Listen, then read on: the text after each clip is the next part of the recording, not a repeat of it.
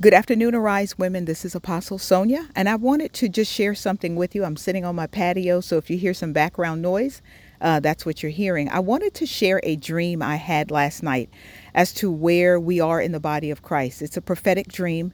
In the dream, I had traveled to what looked like a ministry event, it was outside. And I saw someone that I recognized on the platform. He is a uh, someone that I know personally He's involved in real estate and he does a lot of motivational speaking.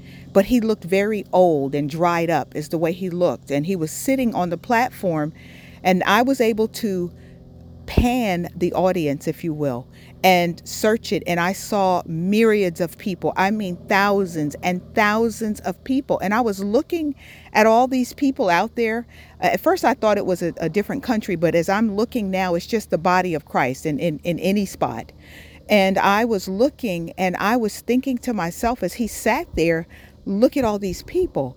And uh, I was disappointed that he was the one on the platform.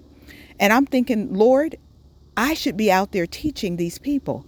I get in a car and I'm speaking with someone as we leave, and I make a comment to them that look at all the people that were there.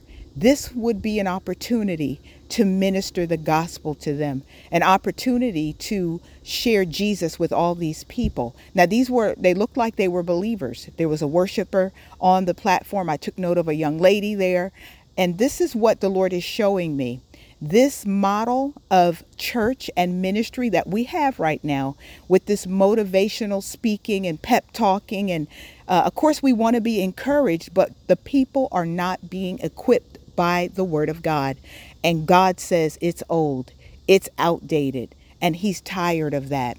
I made a commitment this morning after our Arise prayer time on our call. I said, Lord, I see all the myriad of people that are not getting fed the word and they're not being equipped by the word. I asked the Lord to send me. I told him I don't care where it is. I don't I'm not one who likes to travel, but I said, Lord, I don't care where I have to go. Send me whatever means I can continue to do to pour into people so that they so that they can get equipped.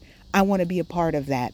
I want you to make that your prayer today wherever God has you in your sphere of influence. Pray for your pastors, pray for leaders globally that they can begin to conform to the will of God when it comes to teaching this word. And we've got to come out of this model, and it will fill seats, by the way with the uh, pep talks and the encouraging messages that are going forth, but they don't equip people. What they're getting is their ears tickled. And I'm asking that you would make that a point of prayer uh, as well. All right, ladies, God bless you. Thank you so much for your time.